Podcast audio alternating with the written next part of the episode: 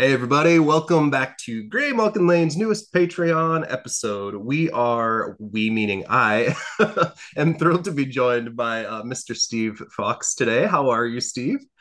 I'm doing great. Thank How, uh, back. I am so happy you're here. I, I would have you on once a month if I could. I think you're pretty delightful.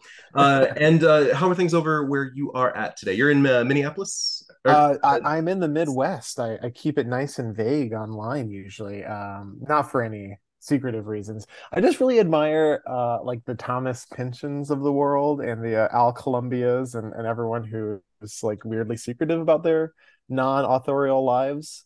Uh, no, I'm in Michigan. Everything's fine. Weather's great. Um, New York, uh, yeah, I was in New York for many years, and, and those summers are really nasty, and then fall lasts for about three days. So it's pretty nice being in a place that has all four seasons.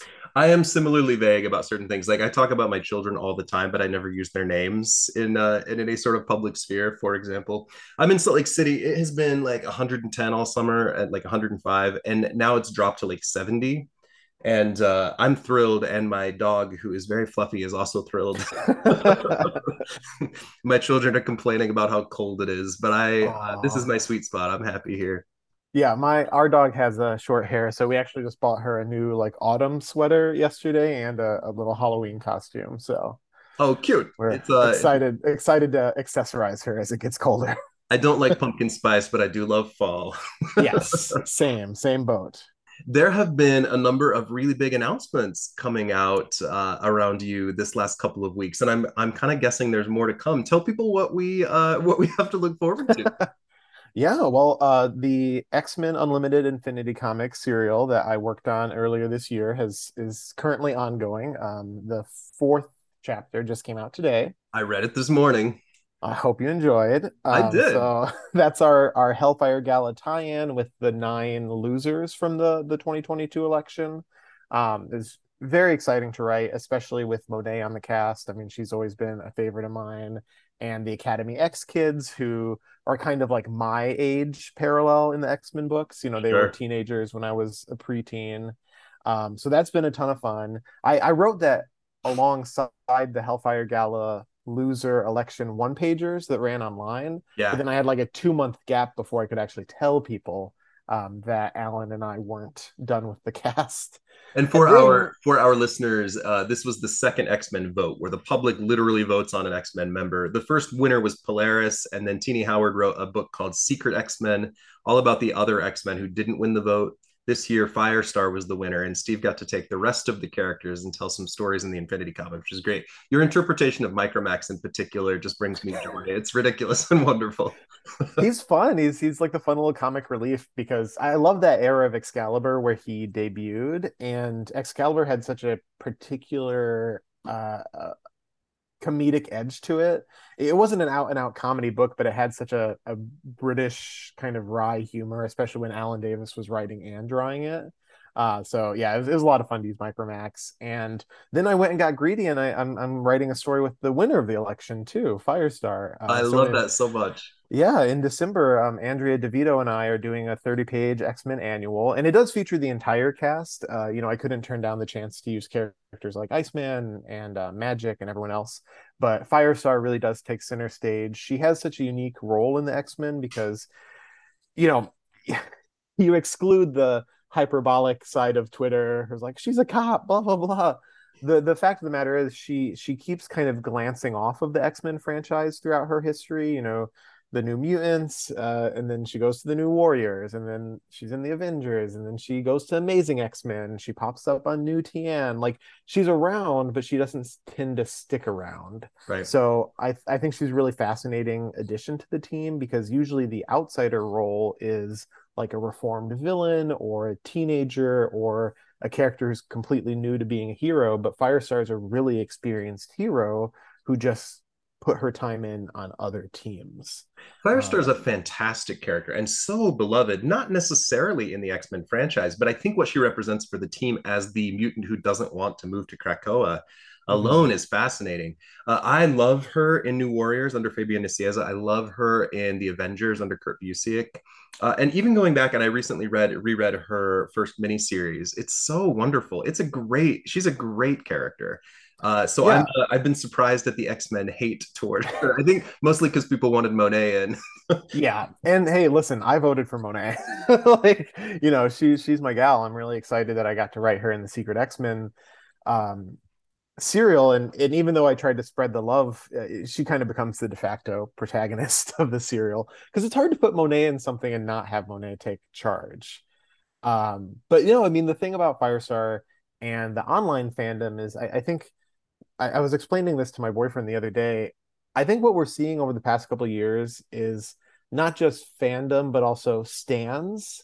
Like the way that people are stans of musicians has kind of filtered into comics. And I think a lot of comic professionals don't necessarily understand that the language stans use is really heightened. Like when someone says, like, I'm gonna, you know, this author should kill themselves because they didn't have Monet do whatever. Like it yes, it's not the best to read, but oftentimes I don't think they are literally meaning or suggesting what they say. It, it's kind of just the way that you elevate your language and passion when you talk about your favorite yeah. musicians and the characters that really resonate with you. So it's an interesting time to be a creator online. Um, but thankfully, you know, we've had a really nice response to the the Gala serial, and I was braced for like weird anti Firestar hate, but there's so much passion for her out there, and and lots of excited people came out of the woodwork to voice support for for me and Andrea um, and excitement about the issue. So hopefully people dig it even care even well even people who hate certain characters it just takes the right story to make you love that character. And i think i think firestar is a, a wonderful character.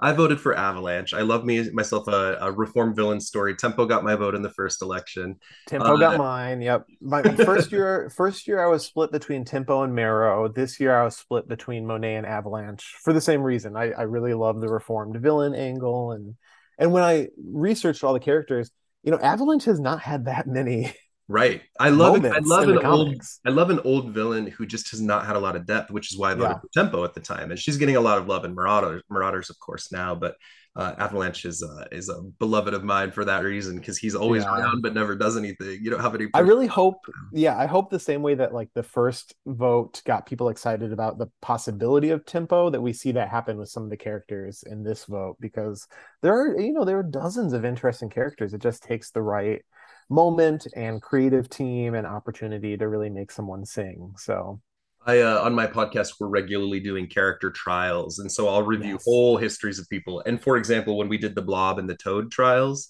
reading those characters and trying to fill in the blanks on who these people are. I would I'll, I'll finish and then go write a story about them. And I'm like, maybe I'll publish these eventually. We'll see. But it's uh it's really fun to delve in, which is one of the reasons I'm loving doing this Patreon so much, is because we get to yeah. delve into more obscure characters that really change my mind about uh about people. So when I first approached you with the idea of doing this episode, uh, the parameters being lesser known villains or supporting characters, uh, we I narrowed. We, I think we checked that box. yes, the lesser known one. we we narrowed it down to a character named Solarr. It's like Solar with two R's. Uh, Solarr was recently featured in your X Men '92 House of '92 series.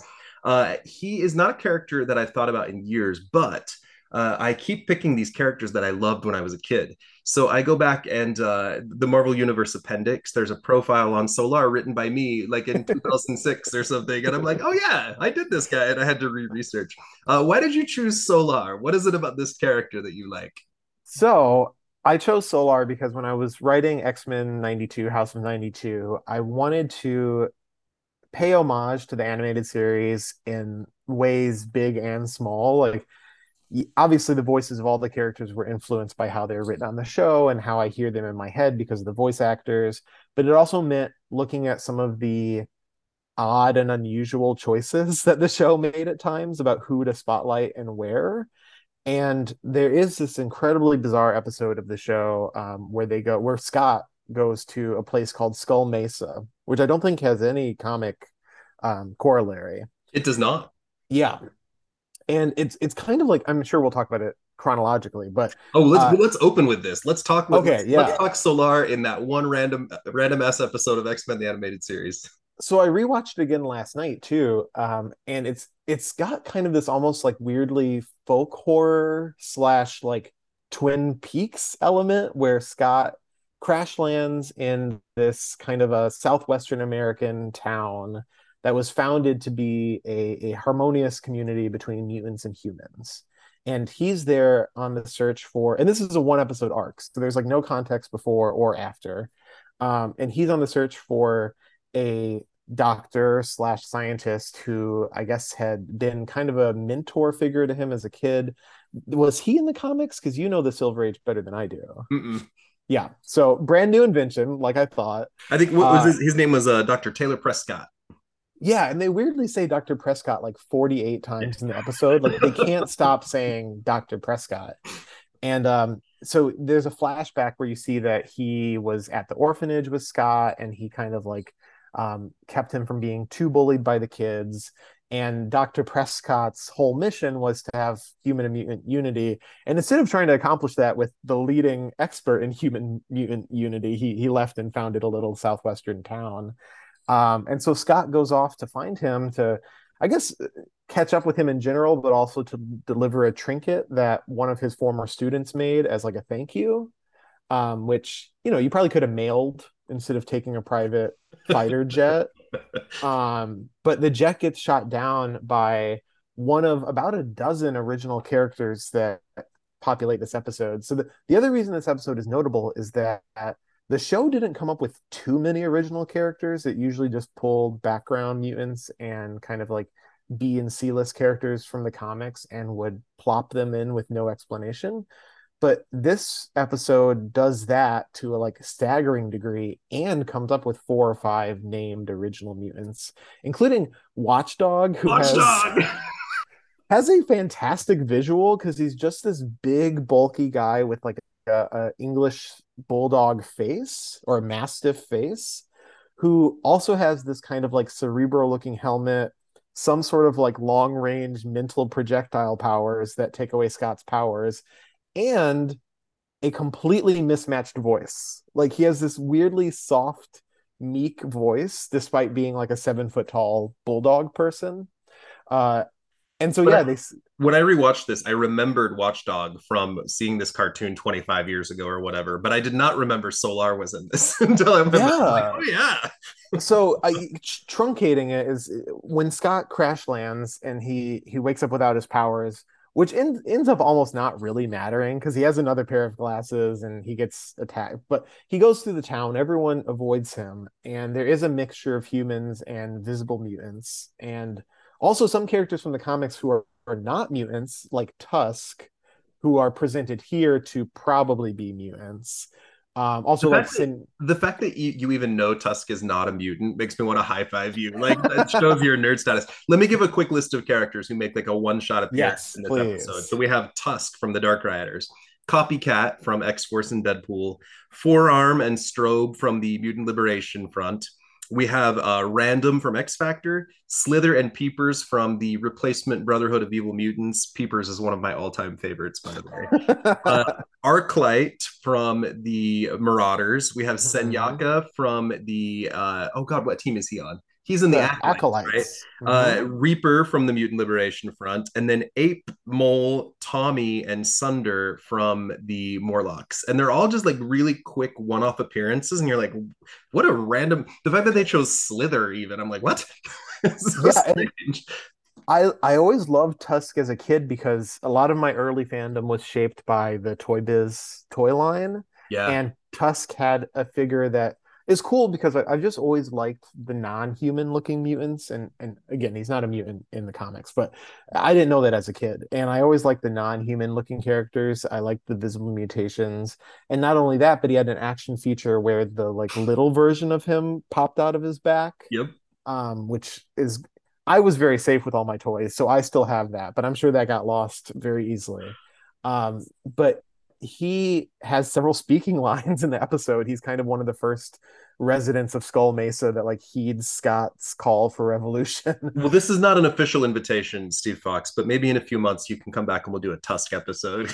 I mean, listen, it'd be about eight minutes long, but I would do it because uh, I think he talks more in the show than he has talked in his entire comic book history. I love him. Uh, what, role, what role does Solarr play in Skull Mesa? It's such a weird story. First of all, his real yeah. name is Silas King in the comic books, and his name in the show is Bill Braddock, which makes yeah, it sound like he's related to Betsy and Brian, which is bizarre. It's also just a weird choice to even name him because what happens is he introduces himself by name, but he's already wearing a costume. So when he's like, I am Solarr, it's like, yeah, you are wearing a sun emblazoned costume. Like this is not a reveal. But it's the second R that makes him evil. yeah, I do appreciate that he's named like He-Man characters are named. Like just take uh, take a description and then like make an A instead of an E or, or add one extra consonant at the end and you've got a, a gladiator name. Uh so Solarr along with Toad in his very bizarre uh animated series appearance. But he's so cool in it. He's very effective, but it's weird that he gets tossed into this storyline. Yes and then uh, a completely new character who what what do they call him? Something like Mirage. Uh, Glamour. Glamour. Yeah, so, his name is his name is Chet, and he has this really creepy voice, and he can make illusions. And like he, oh, he, he, it's weird. He's a weird. There's there's weird moments. I watched this with my yeah. children, and they were like, "Ugh." It's not. It's you know, it's not an all timer of an episode. with all respect to the creators. But uh, the the funniest thing is when the first time you meet Solarr, Glamour, and Toad in the episode, uh, Solarr and Glamour have this weird call and response thing, and I'm sure Chet in 1994 95 whenever this aired was not the kind of like name we make fun of today like we do Chad or something else as being like a bro name like but they do this call and response where Solarr will say something and he's like, right, Chet? And then Chet's like, yes, sir. It's like, right, Chet? Exactly, sir. Mm-hmm. Like five times. He's like That's the yes man. I pointed that out to my kids and they were like, what? And I rewound and I'm like, watch for him. he just, he keeps saying the same thing. And they were like, oh, that's annoying. That's why I say it's got this kind of like Twin Peaks vibe where Scott's playing the Kyle MacLachlan role and like the whole town is just kind of off in weird ways. and, and, Solarr's like the casino owner of, of Twin Peaks. I forget the character's name. Solarr's got like great creepy eye makeup on, and he yeah. uses all these puns like "You should be reduced to cinders," and uh, he gets defeated so stupidly at the end. There's this green woman who has no template in the comics as well. I don't think she's right. named, but she's got like she's like a garden lady with powers, and at the end she just like grabs him with a tree and like tosses him away, and he's like, "Bye." Right. Which does fulfill the Solarr pattern of going out like a chump. But uh, so sorry to finish the summary of the episode. You find out that the the founder, Doctor um, whatever they say, Dr. Taylor Prescott.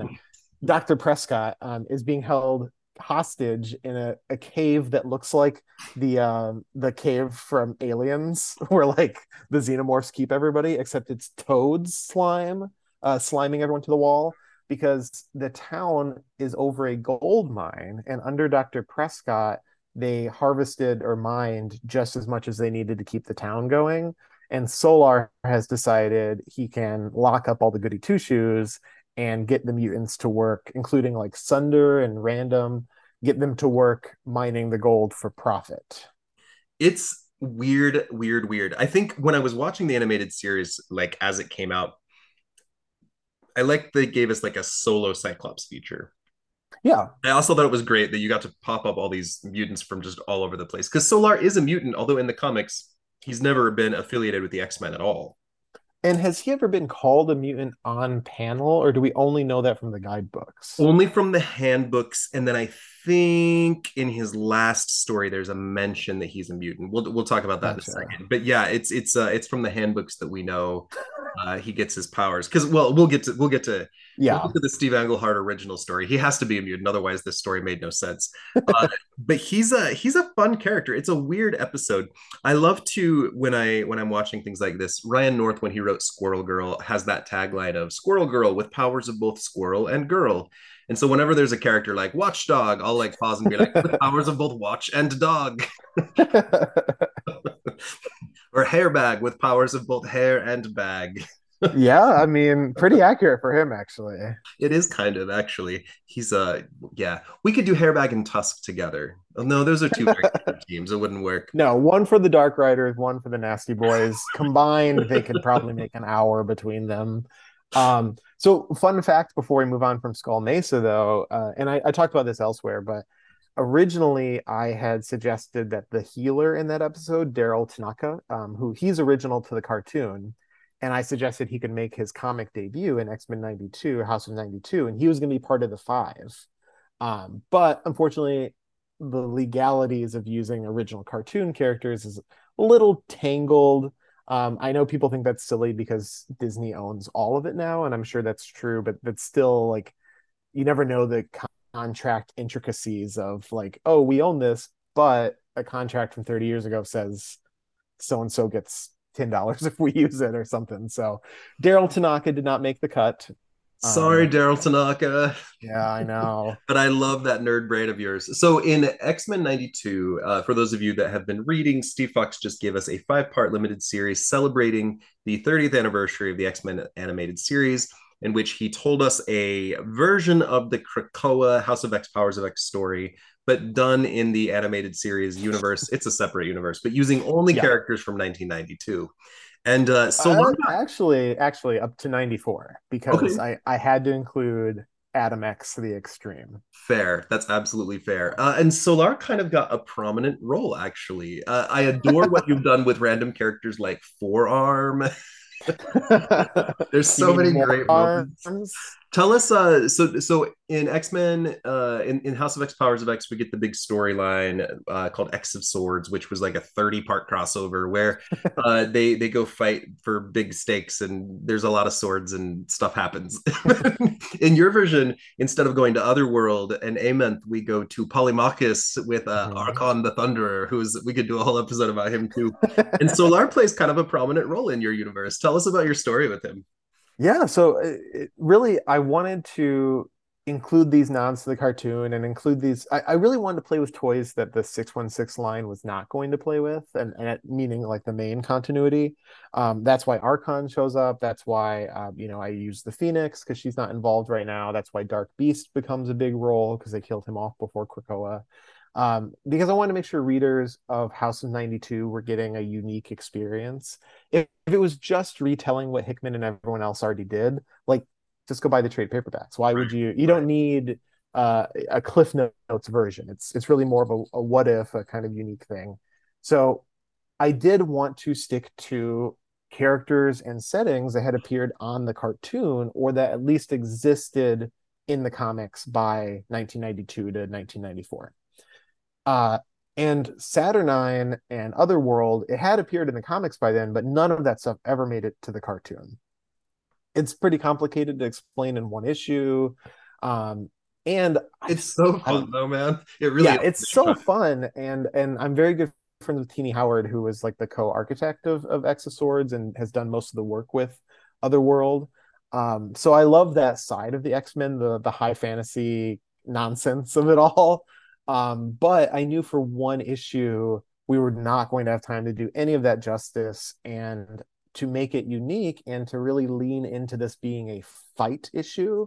Uh, I just thought Arkon the Barbarian was perfect because he had a two issue arc in the or a two episode arc in the cartoon. Um, if we sum up if we sum up Arkon in one phrase, he is what if testosterone were a person? oh, I was just gonna say, what if Conan the Barbarian, but fully owned by Marvel? yeah, that also works. Uh, yeah, I mean, Arkon's a fun deep cut. Uh, what you see in the '70s and '80s a lot of the time were the big sci-fi fantasy things in culture at the time were getting comic um, parallels. So, you know, Hick or not Hickman, Claremont drew a lot on Star Trek and Star Wars, and you know, the Shi'ar certainly a lot of that owes itself to like sci-fi of the 70s and 80s. So I think Arkon probably was heavily inspired by Conan and and swords, uh, sword and sorcery. Um, but yeah, I mean, he's just this fun, otherworldly barbarian guy. He's been more of a hero character at times. He's been more of a jackass at times. Um, and on the cartoon, he is just kind of a jacket. Can I say that? Yeah. Oh, you can swear. I mean, hang on. You say, can you say that? I will say, fuck yes. well, on the cartoon, he you really just see like the jackass side of Arkon because um, he he tricks the X Men into helping his planet, which exists in like a, a, a galaxy that's kind of always under th- like their their atmosphere is not safe. That's kind of the storyline for Arkon several times. Is that like the solar storms are threatening his planet, his his realm, and he needs help. So he tricks X Men into coming. He and Storm have a romance, and then you find out he's a slaver and a bad guy and all this stuff. So you know they whoop his butt and they leave. Um, but because I knew I was going to do X of Swords as a straight up fight issue, you know the the mainline version got very clever and very creative. Some of the fights, some of the challenges were not fights at all. It was stuff with like romance and trickery and all this very like fairy magic logic to things that was really fun but you did have a segment of fans who were like i thought this was going to be 20 issues of fighting. Like i wanted a bunch of fighting. So i was like you know what? If you want that you're going to get it. 20 pages yeah. not 20 issues but here yeah. you go. X of, X of Swords they had this weird set of in, in the in the real one they had this weird set of competitions where one would be a sword fight and then the next would be like you have to get married and then the next one who's out who can outdrink who right and was like a dance competition it was fun but it was weird and yours it was yeah. just straight up sword fighting which was fun yes. and and Tini and I had a really big laugh about that because there was that like vocal segment of fans that were like, we wanted 20 issues of sword fighting. it's like you might have thought you wanted that. You probably would have gotten bored three or four issues in. Um, and I love the the clever sort of like fairy logic to the main one. Um, but yeah, I, I just wanted to do the big balls to the wall sword fight issue. Arkon fit perfectly for that, and I knew I needed to chump a character out right away to kind of like up the stakes. Uh, and because we were going to do the the resurrection on Polemarchus is different, just like resurrection on Otherworld is different in the main books. And so Solarr was a fun pick because he's no one's favorite. like literally, literally no one. No one. Literally no one. Because I, I I did think like, okay, well, you know, I could use a character like Toad or um I, almost anyone really, and kind of have that joke mo- moment of someone getting killed right off the bat. But I love all those goofy characters. I love all the D-listers, uh, but no one loves Solarr. and despite no one loving him, he got an entire episode of the animated series where he was the antagonist. And the other accidental, I, I wish I could say I planned this from the start, but the accidental benefit is that when I ended up leaning into Dark Beast having his Dark Riders, it was very useful that Silver Samurai and Solarr both have easy visual swaps. Absolutely. So Silver Samurai becomes Golden Samurai, Solarr becomes Lunar. and I don't think they ever even get named on the panel, but um, it was useful that you could invert Solarr's look and instantly get okay. Well, he came back wrong. He came back switched up, which I don't know. Like for Toad, I don't know how you could have done that. Like you can't make him frog. like there are enough frog characters already. Um, and I guess you know if Toad, if that version of Toad came back inverted, he'd be like handsome and not unsettling to be around. So oh, there's plenty of think stories. There's a Toad story. Do you remember? Uh, oh, I think this is an Alan Davis story. Uh, the High Evolutionary cancels out mutant powers all across the world. This is literally a one panel appearance of Toad. Uh, and Toad is suddenly very handsome, and all of the, all of the members of his team are like, "What the hell?" And then you know they get their powers back, and he's not handsome anymore. It's a it's a strange it's a strange moment for him. That's so sad because there's not anything to suggest that that version of Toad has a visual mutation. like that's just how a lot of people look. Oh, I have a lot of thoughts on Toad, but that's a different story. Solar you already uh, did that trial. I, I remember uh, I remember when I first met you for the episode. I remember asking you the question like, "What? Why does this series that you're writing exist?" Uh, and and uh, it was just when it was starting, and it was so fun all the way through. And when I asked that question, it wasn't adversarial at all, but I've, I've heard that question from a number of people like, why yeah. this story? And it's so much fun to just go back into the 90s version of us. You have so many cameos by so many people. And Solarr showing up was like, oh, wow, I haven't thought about this character in 20 years. Well, I tried to get every single mutant who appeared on the cartoon. And actually, the Skull Mesa episode does have most of the ones I didn't get to, be- only because like uh oh what's the what's the mutant liberation strobe or whatever. Like Yeah. she's just not that interesting visually. Some some of these characters just don't have. If you were to see them in the background of a panel, you know, if you were already a dedicated fan, you'd be like, oh, that's strobe. But it's like, okay, it's a redhead in a gold bikini. Otherwise, Yeah. like it's there's just not that much going on. Or like Mastermind never shows up because a middle-aged man in a trench coat. Oh my God, Steve! Yesterday, I recorded uh, the trial of Mastermind. It's coming out. soon. uh, he's terrible. He's a terrible person. yes. I just spent a Super lot of time on this guy. he's one of those characters that like you know i'm i'm very good about separating like what happens in fiction is fiction and it doesn't reflect anything but he's a hard one to explore too much because he's just creepy like you know his So powers are basically non-consent. At the every at the end of every trial, we have what we call like an asshole rating, and like Juggernaut got like a forty four percent asshole rating, and uh, Magneto got like a fifty five percent. Mastermind got an eighty eight percent, which is really high. But we also included Mesmero in this trial, and Mesmero got a one hundred percent.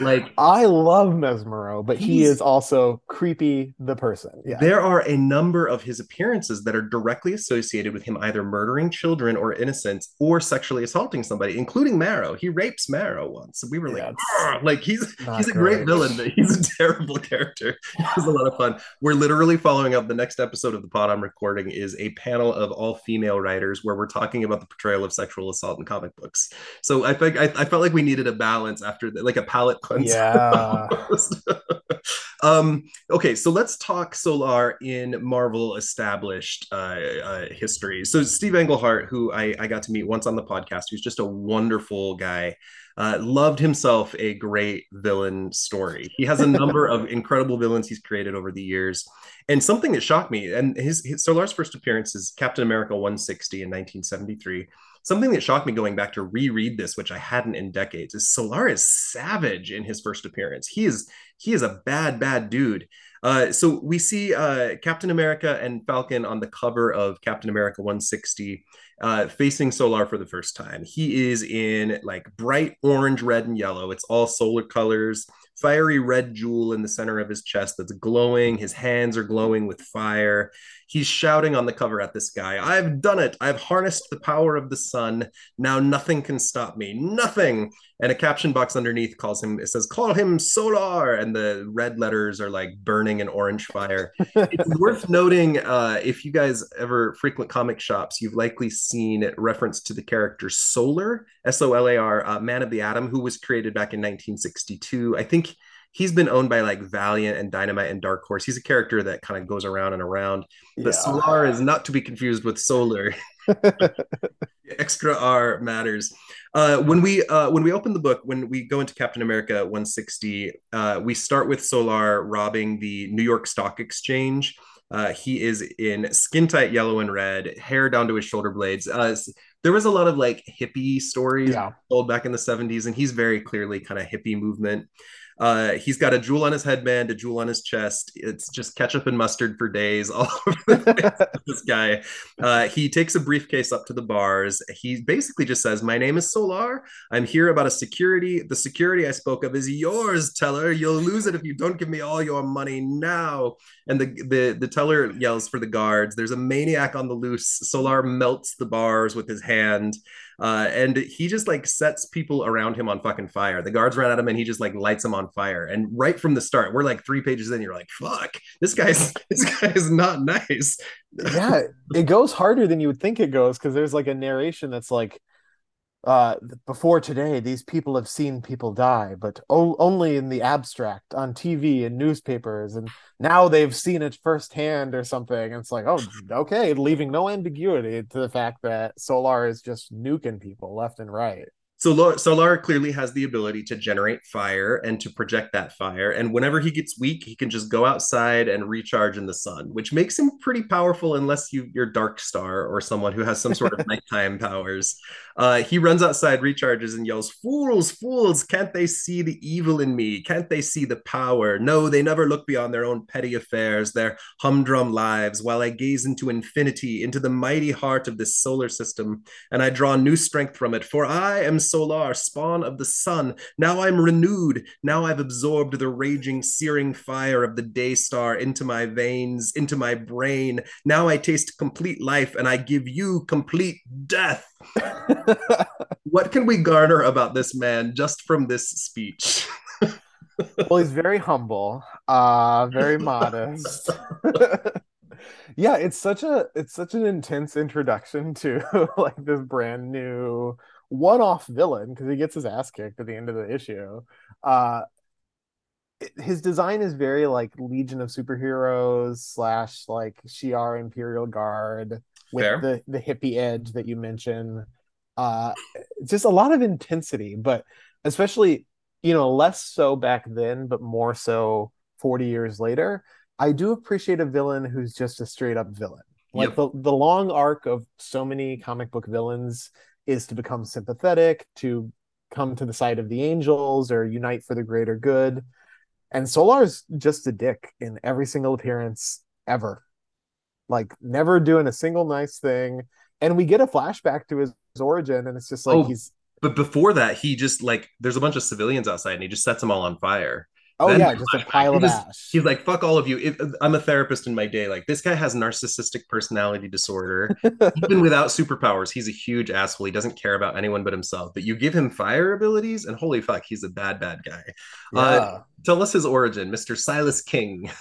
Yeah, so his origin is not complicated. He he walks into the desert and his like van going, broke down. right, his van breaks down. He walks into the desert. He's barely surviving on like cacti and and muddy water, and then he develops solar powers. like he's exposed, he's overheated, and right when he thinks he's going to collapse, instead the sun recharges him, which I guess later is justified as it activated his latent mutant power. Right. The the thing, especially in the like 70s through 90s, I feel like the rules of being a mutant were a little more loosey goosey. Like sometimes they would attribute it to like radioactive exposure in the womb. Sometimes it would be because the parent had like persuasion is a mutant because her dad, the purple man, has genetic modification. He's I love not purple a girl. Yeah. so back then there were more uh explanations for why someone becomes a mutant rather than just baby I was born this way. Uh, so in Solarr's case, I guess the explanation is the exposure to an excess of radiation activated an X gene that had not otherwise activated we just brought up Purple Girl on my podcast uh, in the Mesmero trial because uh, there was a time oh, when, yeah. when Mesmero and Alpha Flight was he was fighting them and he's like, "My mind is stronger than yours," and she's like, "Fuck you," and she takes over his mind and like beats him. It's great. I mean, uh, she's she's got a creepy consent issue too, where she uh-huh. tries to to get with North Star. Yeah, but she was yeah. a teenager, so you can almost excuse it. Uh, but then on the other learning. hand, she was a teenager, so it's even worse. It, well, if it had been North Star mind controlling Purple Girl, that would be a yeah. I think just a, no more mind control characters. We've got enough. They're all problematic, and we'll just stick with the ones we have. Persuasion is being used right now in Jim Zub's Thunderbolts series. Which yeah, yeah. I'm uh, I'm excited to see what he does with her. It's such a strange character choice, much like Solarr in X Men '92. well, Jim is also Canadian, so he probably has a good, healthy Alpha Flight appreciation we had Jim on the pod one time too. He's just a great guy. He's just yeah, he's super nice. I don't know him well personally, but he's always been super nice when we've met. Yeah, he's uh he's lovely. So uh so we we see Solarr. We're supposed to believe he just you know died in the desert and the sun revived him or something. But later right. they have mutant status that helps. Uh, he now because he's powerful, he robbed a bank or a stock exchange. Now he wants to control the earth. Uh, and then Captain America attacks. This is back when Captain America has super strength, which is a thing that happened for a while when Steve Englehart uh, tried to power him up for a minute. People didn't like that very much. Uh, and this is uh, this is uh, an era where Cap is kind of a serious fighter. Uh, it's an mm-hmm. era in comics as well where Captain America is getting a lot more thematic uh, with real culture. Instead of the, the mm-hmm. World War II hero fighting for America, he's now like fighting corrupt politics and becoming aware of issues of race. Steve Englehart did a great job with uh, with a, you have to take yourself back to early 70s, but when you yeah. take Cap out of the 60s and put him in this new world, it's a lot of really great stuff. We talked about this a little bit uh, on some previous Patreon episodes with some characters we examined. Uh, uh the Lucifer one, as for example, that I did with Derek Kunsken. If you want to go back and hear that, uh, Solarr and Cap fight. Uh, he, he keeps calling the sun the day star. He he like reaches dramatically into the sky. sky. He's talking to the sun like wash me heal me feed me. Uh, cap just pours a bucket of paint over him at the end which blocks so out the sun and then like punches him out and he's dead. Or he's done i mean not dead. But it's such a great like defeat for the narcissist who just like somebody just like trips him and he's like no i'm dead. Yeah it's so funny because in every appearance he's he's presented as very powerful. Like he really can flex his his solar abilities and then he just loses like a chump almost every time. like even the, I mean, this is really fantastic art in this issue from Sal B- Buscema. I can't. Buscema, Buscema, yeah. I'm terrible with names. Really fantastic art. Um, but in the panel where he's doused in paint, it, it doesn't even look like it's particularly full coverage. He's got like a splash of paint over his head, and he's like, "No, I'm defeated." Um, and then yeah, he's he's done with. Uh, you you almost wonder if Steve Englehart was running out of room. Like, okay, how can we defeat him in one page? but I love I love when uh when a narcissist gets their ass handed to them. That always makes my day in my real life too. Uh, in 1992, we briefly get uh, a, a one shot called Alpha Flight Special Number One. This is much later, but it would technically be Solarr's second chronological appearance because you have to go slide it back here. Uh, this is where we see an early version of Alpha Flight with a couple characters like Stitch, who was recently used by Steve Orlando in the Marauders Annual. Wolverine is part of the team, and uh, the Hank Pym villain Egghead has formed a team called the Emissaries of Evil, which is maybe my favorite villain group name of all time. Uh, and we get characters like Eel, Rhino, Goliath. And my next Patreon episode after this, Steve, is going to be with Josh Trujillo on the character Porcupine, who is also Aww. part of this team. Uh, one of my all-time favorites. We don't really need to talk about this one. Solarr's in it. That's kind of all that you need to know. Yeah. You would, if you're a completist. Uh, kind of half of his appearances are just background filler. Like you could you could swap him out with almost any other C-list villain that wouldn't affect anything. Yeah, it's like the characters that you see sitting in the background at the bar with no name. yeah, very much that. Yeah. Or they join some random team and they're just pulling this up. Uh, and then the next big appearance, which is also by Steve Englehart, is Avengers 126 in 1974. It's called All the Sounds and Sights of Death, uh, featuring the monumental villainy of Klaw and Solarr. Klaw is another of my all time favorites. He's just so over the top. I fucking love this guy. Uh, I famously wrote the famous is a strong word to use, but I, I, had to write the when I worked on the Marvel handbooks, I had to write the Klaw uh, entry. And he mm. was such a weird character to try to make sense of because there's so much random bizarreness. Uh, in the in the episode on on uh, my pod with Elliot Brown and Jeff Christiansen, uh, we talk about that entry. It, it, was it was nuts to try to put together. Uh, tell us about Avengers 126. Well, I was gonna say too. I also love that uh, Solarr ends up t- teaming up with Klaw because Klaw also has like a He-Man name. Yes, he like, does. You Klaw just, with a K. yeah, you really just change the the the letters around, and suddenly you've got a Masters of the Universe toy. Um, yeah, Klaw, so, Klaw, is most infamous for everyone for murdering the Black Panther's father, T'Chaka. Right, that's his, that's his big claim to fame. And he's got a cool design. I always liked his design as a as a kid. I don't think he got a toy in the Toy Biz line ever, um, but I always thought he was neat. Uh, yeah, so that appearance, they're trying to screw with Black Panther for the most part, and like fake taking a, a whole country hostage. Yeah, there's a fictional country next to Wakanda called Rudyarda. Which I don't think it probably has ever appeared again. I think it has. Uh, keep, keep, talking, and I'll find Rudyarda for you. I've got the I've got the atlas here. Yeah, well, uh, so when I when I reread these, I was kind of scanning the Solarr pages, and uh Solarr doesn't really do that much in this yeah. fight, and again goes down really easily. It's he spends a couple appearances kind of just being like Klaw's right hand man, kind of. Rudyarda like is also Rudyarda is also in Fantastic Four 119. I think that's literally all. so there's a whole country worthy of exploration. Yeah, what yeah. a name too. There's... I don't know what the the nomenclature was behind that. Uh, next time he shows up, 1976, is Defenders 42 through 44. This is Jerry Conway, and this is the technical first Emissaries of Evil. Uh, uh, we get uh, Egghead leading the team. I fucking love Egghead. He's such a nonsense, wonderful 60s villain. He's a bald guy, evil scientist with an egg shaped head. That's basically all you need. Uh, Rhino is there. The X Men are part of this, so this is technically where they first meet uh, Solarr, and maybe the only time. Cobalt Man, who's say. from who's from the X Men '60s books. Uh, Savar, Solarr is pretty savage in this one. He hits Nighthawk with like a burst of fire that burns him. Uh, he uses solar energy to make himself look like a giant. Uh, he uh, he dem- so they're after some they're after this artifact called the Star of Capistan, which you're if you're a Defenders or Doctor Strange fan, maybe you've heard of, but it truly doesn't matter.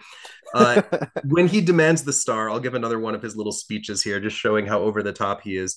If you deliver it to me at once, I might consider letting you live. And make no mistake, Defenders, I have the power and I will and the will to destroy you as easily as a child swats a dying fly.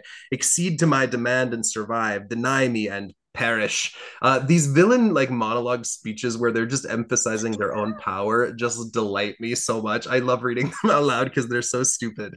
Uh, any thoughts on that before I keep going? No, he really is kind of all he does in all of his appearances is speechify and go out easy. So you kind of got a nice one-two punch with Solarr. This was unfortunately the one one little appearance of his I couldn't get my hands on to read for this.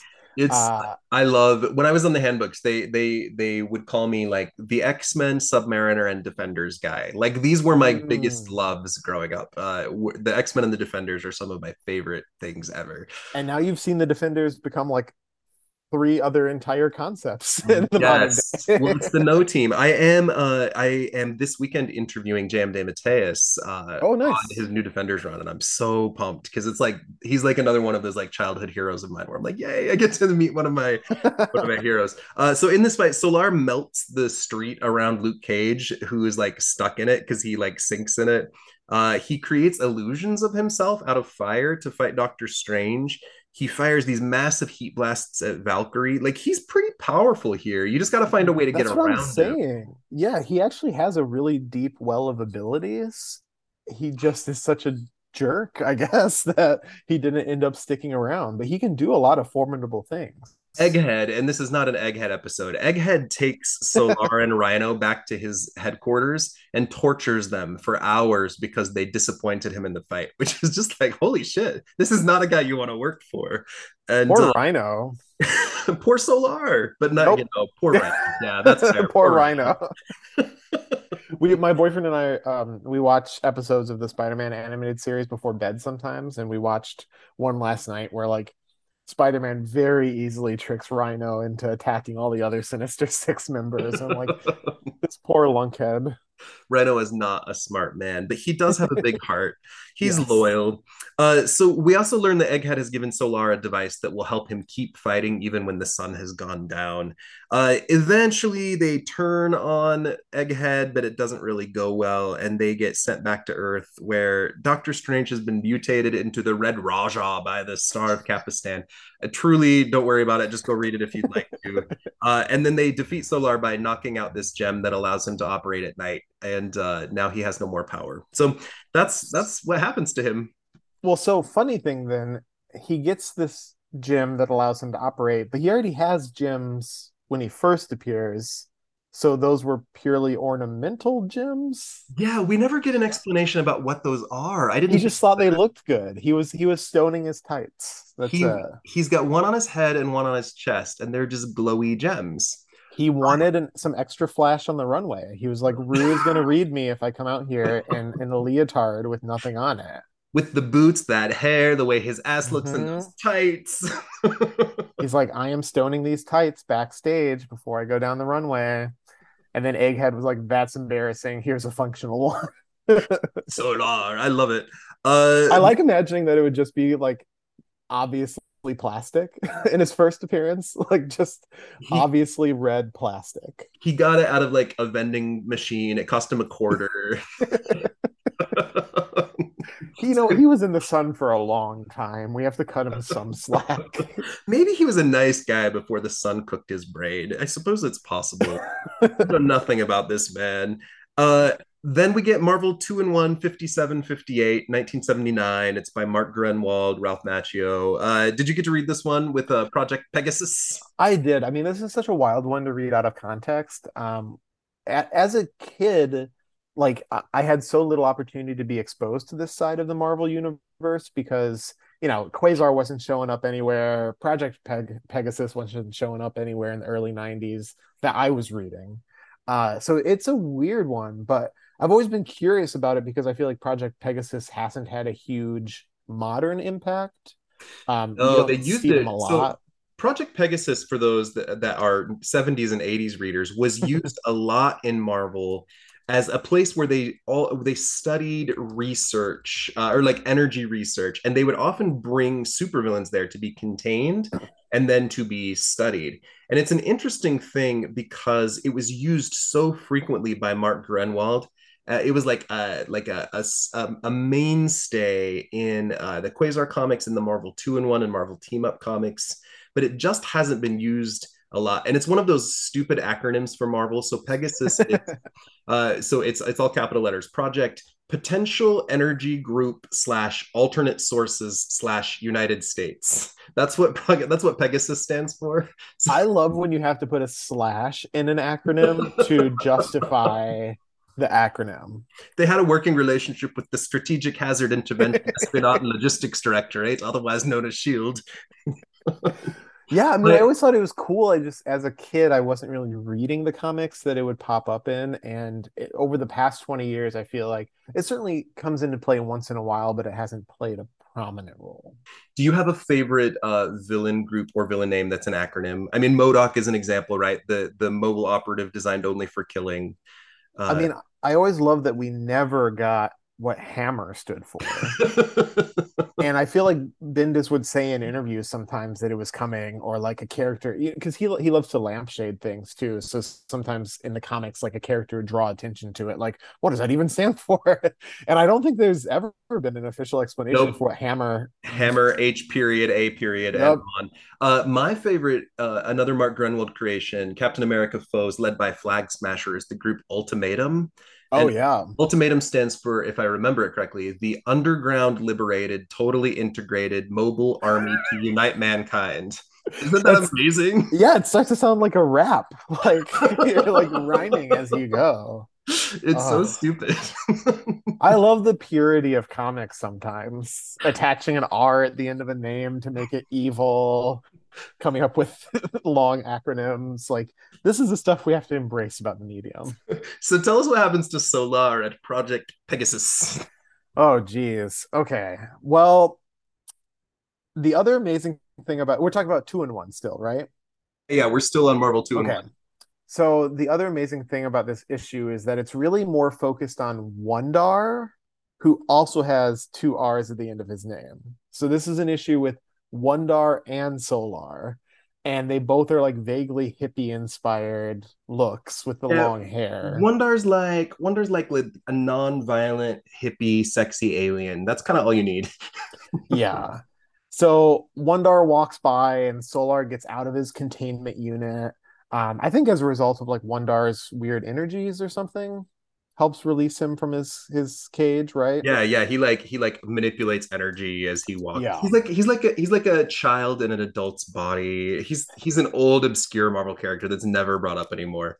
Yeah, I've got nothing on him, unfortunately. but he's uh, funny. We could do an episode on him. He's he's got some stuff, man. He's a funny character. they need to round up everyone who's ever had like a 2R last name or similar and get them on the same group.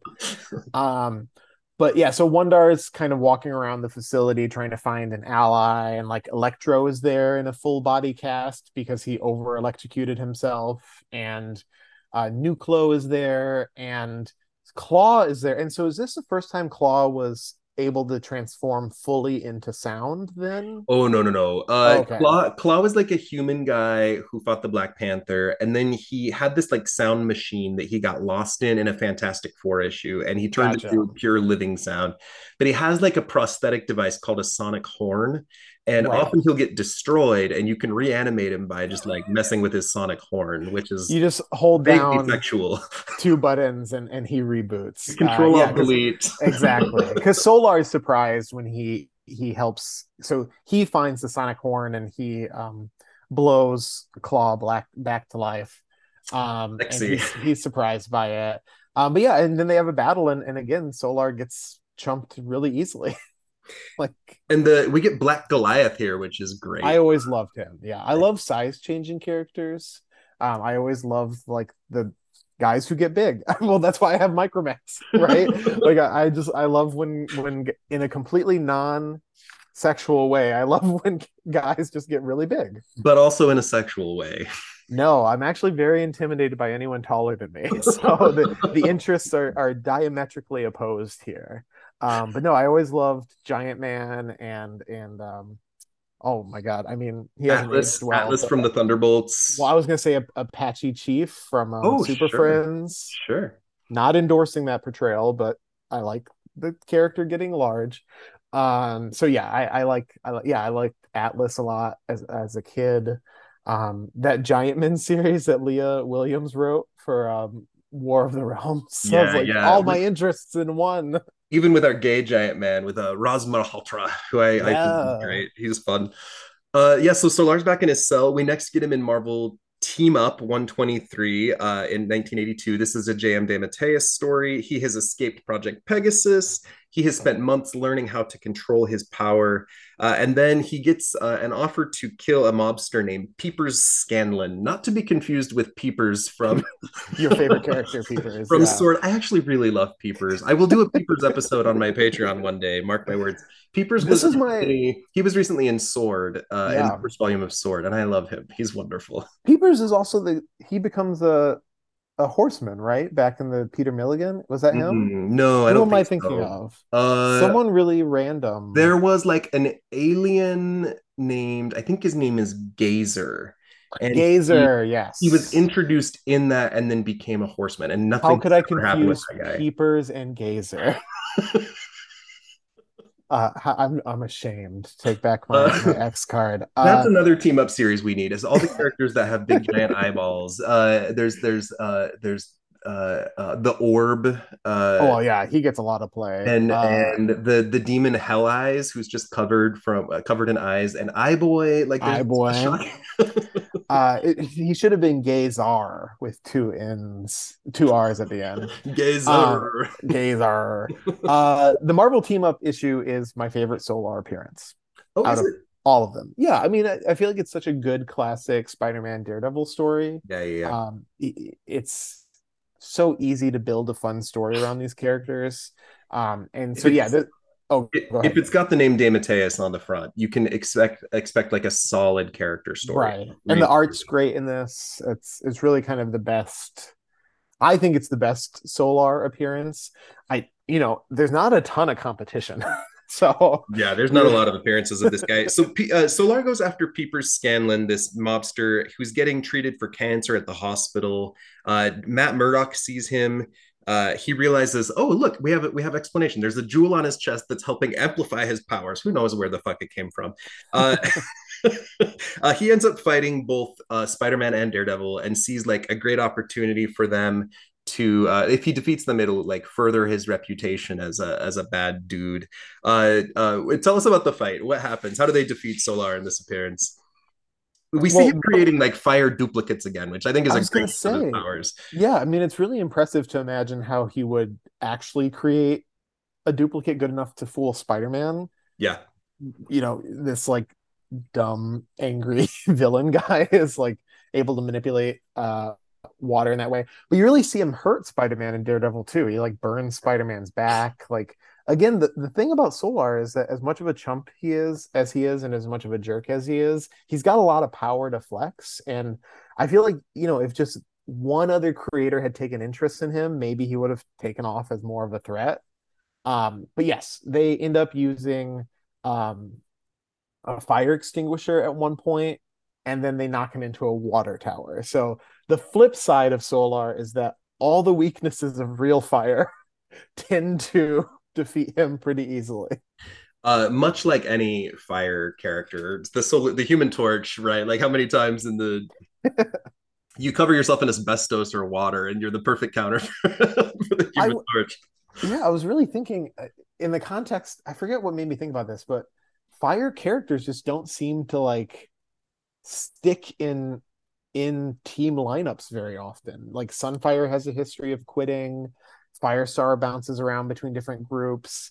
You know, Pyro was on the Marauders for a little while and, and now is not in anything. I don't I don't know why fire is like not a continuously compelling power because it's such a basic elemental one. Uh, there are so many fire characters. I I am randomly thinking of, and I cannot cite this issue. There's an uh, there, there's an issue of the Fantastic Four where there's a kid who uh, the Human Torch is his hero, and this kid tries to become the torch by lighting himself on fire and ends up in the hospital obviously. And the torch is like feeling very responsible. And around the same time is when the fantastic four animated series came out.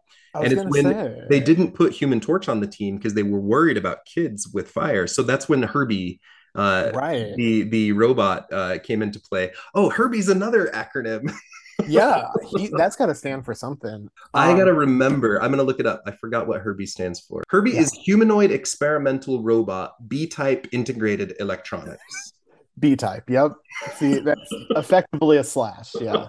Um, well, and then the fun flip side. First off, I'll say for the record, I know Firestar's power is not fire. Obviously, that's a manifestation of her power many times. So don't she's a microwave. In. Right. She's a microwave. Who has cancer because she has a microwave powers. Well, listen, check out the issue. But uh so the the funny flip side of of the human torch not making it into the Fantastic Four cartoon is that I, I think it's widely accepted one of the reasons Firestar was created was to know homo amazing friends. Because it was gonna be the human torch. Sure, sure. And it's like, well, three boys hanging out all the time. Maybe we should add a girl to this mix. When Firestar first joined Kurt Busiek's Avengers, they were hinting at who the final members would be. And I remember him giving the hint. This is like 1998. He gave the hint publicly that one of the members of the team is a character that debuted somewhere outside of the Marvel universe, and that was the that was the the hint because uh, Firestar debuted in Spider Man and His Amazing Friends um, uh, cartoon instead. And that is canon. The story I just referenced, by the way, in New Warriors, Firestar's powers, which are microwave based, she literally gets cancer and she's yeah. going sterile and she's like worried she'll never have children. And in Kurt Busiek's Avengers, him designs her a circuitry suit to wear under her costume that will help change her powers so that she can heal but then later in Marvel Divas, she gets cancer anyway. So yeah. it's a it's a bizarre story where you see a character's powers affecting them in a negative way. Uh, it sounds like you're going to do some stuff with that in your story too. You know, it may get referenced. it's got a really rich history, and the the DC universe has more examples of characters who jumped from other media to the comics. I feel Marvel really's only got a couple notable ones, um, and Firestar is chief among them. Sure, sure. It's 23. So, you know, when they do it, they they land pretty big. So uh, we basically only get Solarr one more time. Uh, he is in 1985's Power Man and Iron Fist 113. This is written by Jim Owsley. uh, Jim Jim Owsley is the uh, the the writer that later changed his name to Christopher Priest and then just Priest. He's super infamous for his Black Panther run, which is one of my favorites of all time. Oh yeah, with, with Everett K. Ross. God, it's good. Uh, but uh, Solarr just... and Quantum and Woody. Oh yeah, yeah, yeah. Such yeah. such good stuff. Uh, Solarr just fucking dies. It's uh, off panel. He's, back in Project Pegasus. There is a power outage. There's this stupid magic bad guy named Bres, spelled B R E S, and he's messing with reality. And he kills some guards. And Solarr walks out into the hall, and the corpse of one of the guards, who's being animated, kills Solarr, and then he's dead. At the end. Yeah, it's such an abrupt, his body. It's such an abrupt ending for this character. Uh, yeah but we do get one more random show up of him. Uh, Mark Gruenwald loved in his Captain America run to just draw characters from all over the place. He loved to use themed things. There's there's the Superior uh, Superia and the Femizons, where he has an island of all women villains. There's like his wolf arc where everyone who's ever associated with wolves shows up in one place. and he gives us a, a, character later in his run. Uh, this is actually right before Mark Gruenwald died, where there's a character named Dead Ringer. Uh, tell us about Dead Ringer, Steve. So he is a mutant who if he has tissue samples from dead criminals can turn into them and briefly use their powers literally like if he has like your finger he will not only turn into you, he has your costume, he has yeah, your powers, yeah. he looks like you, his hair looks like yours did before you died. So this Which is why he went around like digging up graves and like collecting genetic samples from corpses. This is this guy could come back on Krakoa. I'm just I was gonna say he's a really cool character. I had never heard of him, and actually oh, I, I, used a similar function in Ar- uh, Archer and Armstrong, a character who if he he consumes you know your flesh can use your powers but not with like full visual transformation and and spandex generating randomly. I I think this character could Dead Ringer could have something done with him, but he's off. I yeah. I hate him. he's got a great name. I mean, that's like a cool, catchy.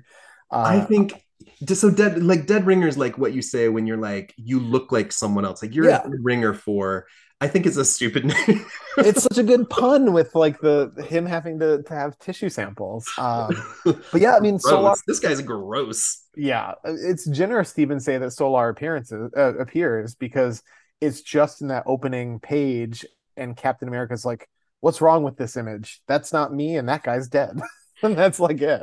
So yeah, it's, it's like Solarr's finger makes an appearance, uh, right. and then the last time we ever get him is very brief in uh, uh, Kurt Busiek and George Perez's gorgeous, gorgeous, gorgeous series JLA Avengers in the fourth issue there's the villains being pulled from all over time they they work in so many obscure dc and marvel characters and Solarr like shows up in one panel in number four and that's it uh so this is a character that i think is almost lar- more largely defined by his appearance in this uh, in his x-men episode than yeah. any of his comic book canon because i mean we we get his like cool battle with cap we get the project pegasus stuff and then the emissaries of evil stuff and that's kind of it he just kind of is oft in the background somewhere. Uh, as as we uh, as we put this all together, this guy, what do you like about this character? Uh, I often will ask people here in this part too, like, if you told a story about him, what would you do? But you just did.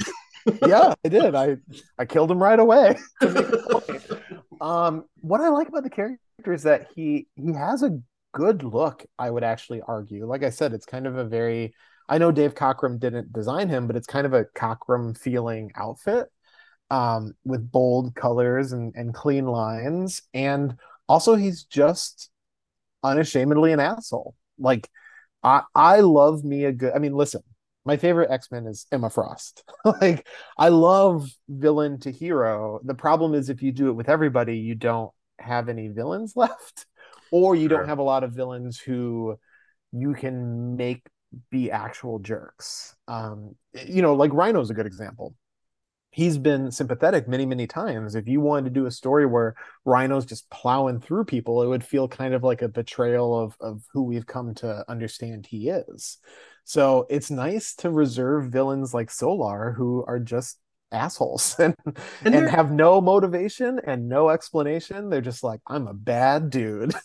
Solarr has a unique look to him. I think he is someone that's easily interchanged with about 12 other fire guys, right? Like for sure. But but he does have a uniqueness about him in uh in the fact that he's just so narcissistic. You have a lot of villains that are like the hard luck guys. Uh I don't right. know like Beetle or Porcupine who, you know, are trying to better their lives. Or you have others that are like really hard pressed uh, you have others that are bipolar and like need a sense of grandeur and like attention but this guy's just a straight up narcissistic asshole. He's just yep. a terrible human. No uh, effort ever made to establish why or make us feel any sort of understanding for him. It's just like he got really hot one time and now he wants to kill everybody. Like and he did. He killed lots of people. yeah his first and listen i don't like the heat so i can sympathize a little bit Solarr, uh, Solarr is someone that could come back on Krakoa. I don't see it likely that it will happen. I kind of imagine X Men '92 is the last place we're going to see this character for another 20 years. Possibly, I have to say, well, listen, spoiler alert: he does not show up in the annual. But when when I was preparing for this last night, I was like, I guess I could have just thrown him in the background. like Solarr and Firestar as Krakoa's new power couple. No. no. Yeah, I mean the, the other thing is like what people forget is there is a queue for resurrection, and mm-hmm. I would have to imagine Solarr is about as far down the queue as possible. Absolutely. like, who's who's at the top of your queue uh, without of course like, you may have more projects coming up where you actually do resurrect characters but like who's just that like person that's it's just bugging you they haven't been resurrected yet oh gosh well i will say i got to use one of my favorite mutants in the annual who has not appeared in anything related to krakoa yet okay um so that's that's a little teaser and i've actually in the way that i've talked about the annual heavily hinted at who it is already, but I think it's too subtle for people to get. Okay. Um, I will. So I have nothing planned with this character. I don't know if anything's planned with this character, but I I would love to see Sammy the Fish Boy. Yes. Oh I just God. want to see Sammy uh, just having a good time. That poor guy had a rough go of things, and I would like to see him high five Juggernaut and then go have a good day.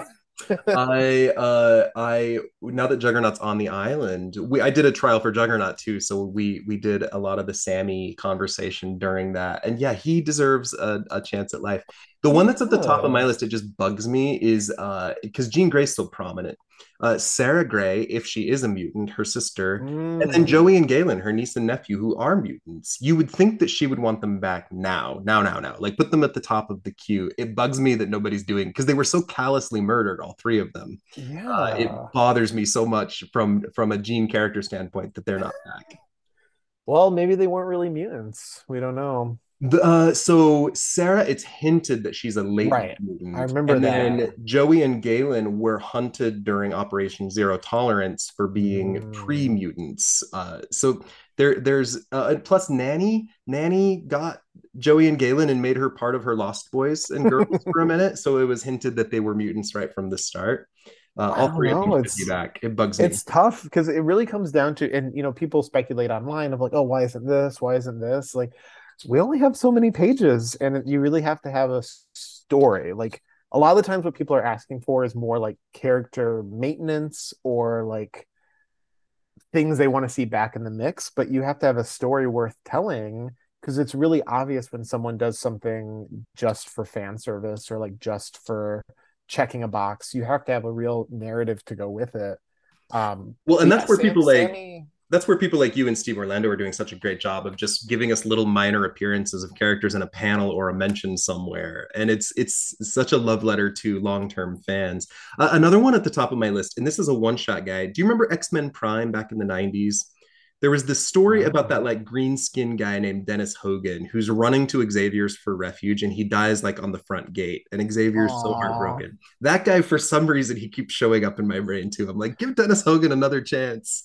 You know, I would probably um my Dennis Hogan would be the uh, the guy that Cyclops Mercy kills in the first issue of Grant's X Men. Oh sure, yeah, the like three faces. Yeah, I haven't shoved him into anything, but if I get the opportunity, I'll I'll try to get him in the background. Probably he has some he has some awful name like Triface or something. No, it's worse. It's it's I forget what it was, but it, it is really insulting. It's like it, like Pig Boy or something. It's it's not a kind name. But uh, it, again, I really I love visible mutations. I love really like bizarre looking character like Abyss. I would love to see Abyss. Oh sure, yeah. Show yeah. up. Um, you know, just characters like that. That's why I put uh, a Fever Pitch cameo in the in the Unlimited because I always loved Fever Pitch as a kid. He's a angry flaming skeleton. Like that's now that's, now that's a good code name. Fever Pitch is a great name. Yeah, Fever Pitch and Dead Ringer.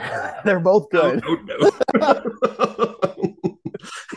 Uh, Steve Foxe, I think you are such a talented, charismatic, wonderful human being. I love your work, and I'm glad to have uh, had the opportunity to spend time with you again today. Thank you for your time and talents. Are you able to, without confirming anything, knowing this is coming out right at the start of October, uh, can we expect some announcements about you and more work soon? I will be honest, I'm not sitting on any big announcements uh, when it comes to superheroes right now. Um, I have some creator owned stuff that's going to announce later this year that I'm really excited about. And I really hope I get to do more stuff in the superhero realm. And, you know, the, the way to have that happen is to you know buy Edge of Spider Verse five and and talk up Webweaver. It's to buy the X Men annual and and you know it's been great to see people enjoy the work I've been doing in the line and and hopefully get to continue. But yeah, I, I'm honestly not sitting on a secret at the moment. Um, every everything is kind of out there and announced but i'm ex- very excited for people to actually read webweaver and for people to actually read the x-men annual and, and get a taste of me in a different mode because i think with x-men 92 it was not a straight up comedy but obviously is very tongue-in-cheek at times and the gala serial has also been humorous um, so the x-men annual is going to show me in and webweaver is is my shot at like really establishing a new character. So I'm excited for folks to check it out. Uh, and getting an X-Men annual is a big deal. Getting the Infinity stuff is a big deal, but the X-Men annual puts you like on a new playing field. Like uh, yeah. I, I, know, I know you always got to pay the bills, and there always has to be consistent work coming. but but take a moment to enjoy that that status. That's that's a huge deal. It's a huge accomplishment. I was pretty blown away. I mean, my goal for 2022 was to do something in continuity, like you know, expecting a four-page backup. So to get to do the unlimited stuff, to get to do Web Weaver and She-Hulk, and now to do this annual, it's really above and beyond what I could have expected. And I'm very grateful for these opportunities. And well, you build I, these relationships with people like Jordan White, etc., and they know you as someone who does quality work, and fans respond. I I hope that there is uh, big announcements in the very near future, my friend. well, I am a huge fan. You. I the thing is, I'm you know I'm not kidding when I say that like I don't know what my life would be like without the X Men. Like watching Pryde of the X Men as a kid, playing with those toys that set me down comics and literature and everything else. So it really feels very gratifying to get to tell these stories and to get to tell my own and, and branch out and do other things too. So yeah, yeah. I'm, a, I'm a lucky, lucky guy. I uh my I mean my Marvel history as a fan is extensive, but as a professional was uh before I came out of the closet. And when my when I came out, I my life went nuts for a while and I made a documentary and a graphic novel and a book but I'm in a place with this podcast now where I'm working on comics again, and it feels so lovely to sit down and use those creative spaces. Yeah, it's like a spirituality space almost to sit down and, and tell stories that are fun and wonderful. Uh, and I'm sure I'm sure you have that same uh, that same type of bug in you where it just feels so good to write, you know? Absolutely, and especially in comics where then you get to see the pages come back and get to see it come to life. It's mm. really nothing nothing else like it, and my my advice and my like approach to all of it is to expect nothing and and be grateful for everything. And that hasn't steered me wrong yet. And i am very grateful for all all these stories i've gotten to tell from Solarr to cyclops and and who knows what's in the future. You are just a lovely human my friend. Thank you for taking this time with me today. Where can people find you online if they'd like to? And uh, is there anything you'd like to plug that we haven't well, talked about yet you know, I'm trying to kind of wean myself off Twitter, but the best place to find me would be stevefoxe.com, um, Steve underscore Foxe on Twitter. And then Foxe is FOXE. Yeah, yeah. Yep. And um, I now have a newsletter that I'm trying to steer people toward over Twitter. That should be pinned on my Twitter, um, so people can find it there. But I talk about all the projects I do there, and I tease stuff that's upcoming, and try to you know look back on projects and give my perspective on things. It's it's really just uh, kind of a journaling outlet for me to keep me from tweeting. So folks can go subscribe to that, and, and that's where I'll announce new stuff and talk a little uh, and share some behind the scenes peaks and stuff like that. I hate Twitter. I always have. I use it for this podcast, and that's it. I post my stuff, I interact with others a little, and then I'm gone. yeah, it's it's it's not for me either. But the newsletter's been a fun outlet and uh, a nice way to keep track of everything I'm doing. Uh, on Graymalkin Lane, you can find me Graymalkin PP like podcast on Twitter, Graymalkin underscore Lane on Instagram. Right around the time we release this episode, we will also be putting out the Mastermind Mesmero trial, which I just referenced today. Uh, the next Patreon after this, which I also referenced, is uh, Porcupine with uh, Josh Trujillo. Right after that, we're gonna do uh, a focused episode on Storm's parents uh, the Monroes with uh, Bar Fox, and uh, doing the research on that was so wonderful and so enlightening. We've got some crazy cool stuff coming up uh, after that as well, including the Ungarai with Ariana Mar uh, and uh, some other great things. So uh, keep an eye out. We have uh, some great stuff. Uh, thank you, everybody. Thank you, Steve Foxe. we'll see you back here next time. Thanks for having me. Bye bye.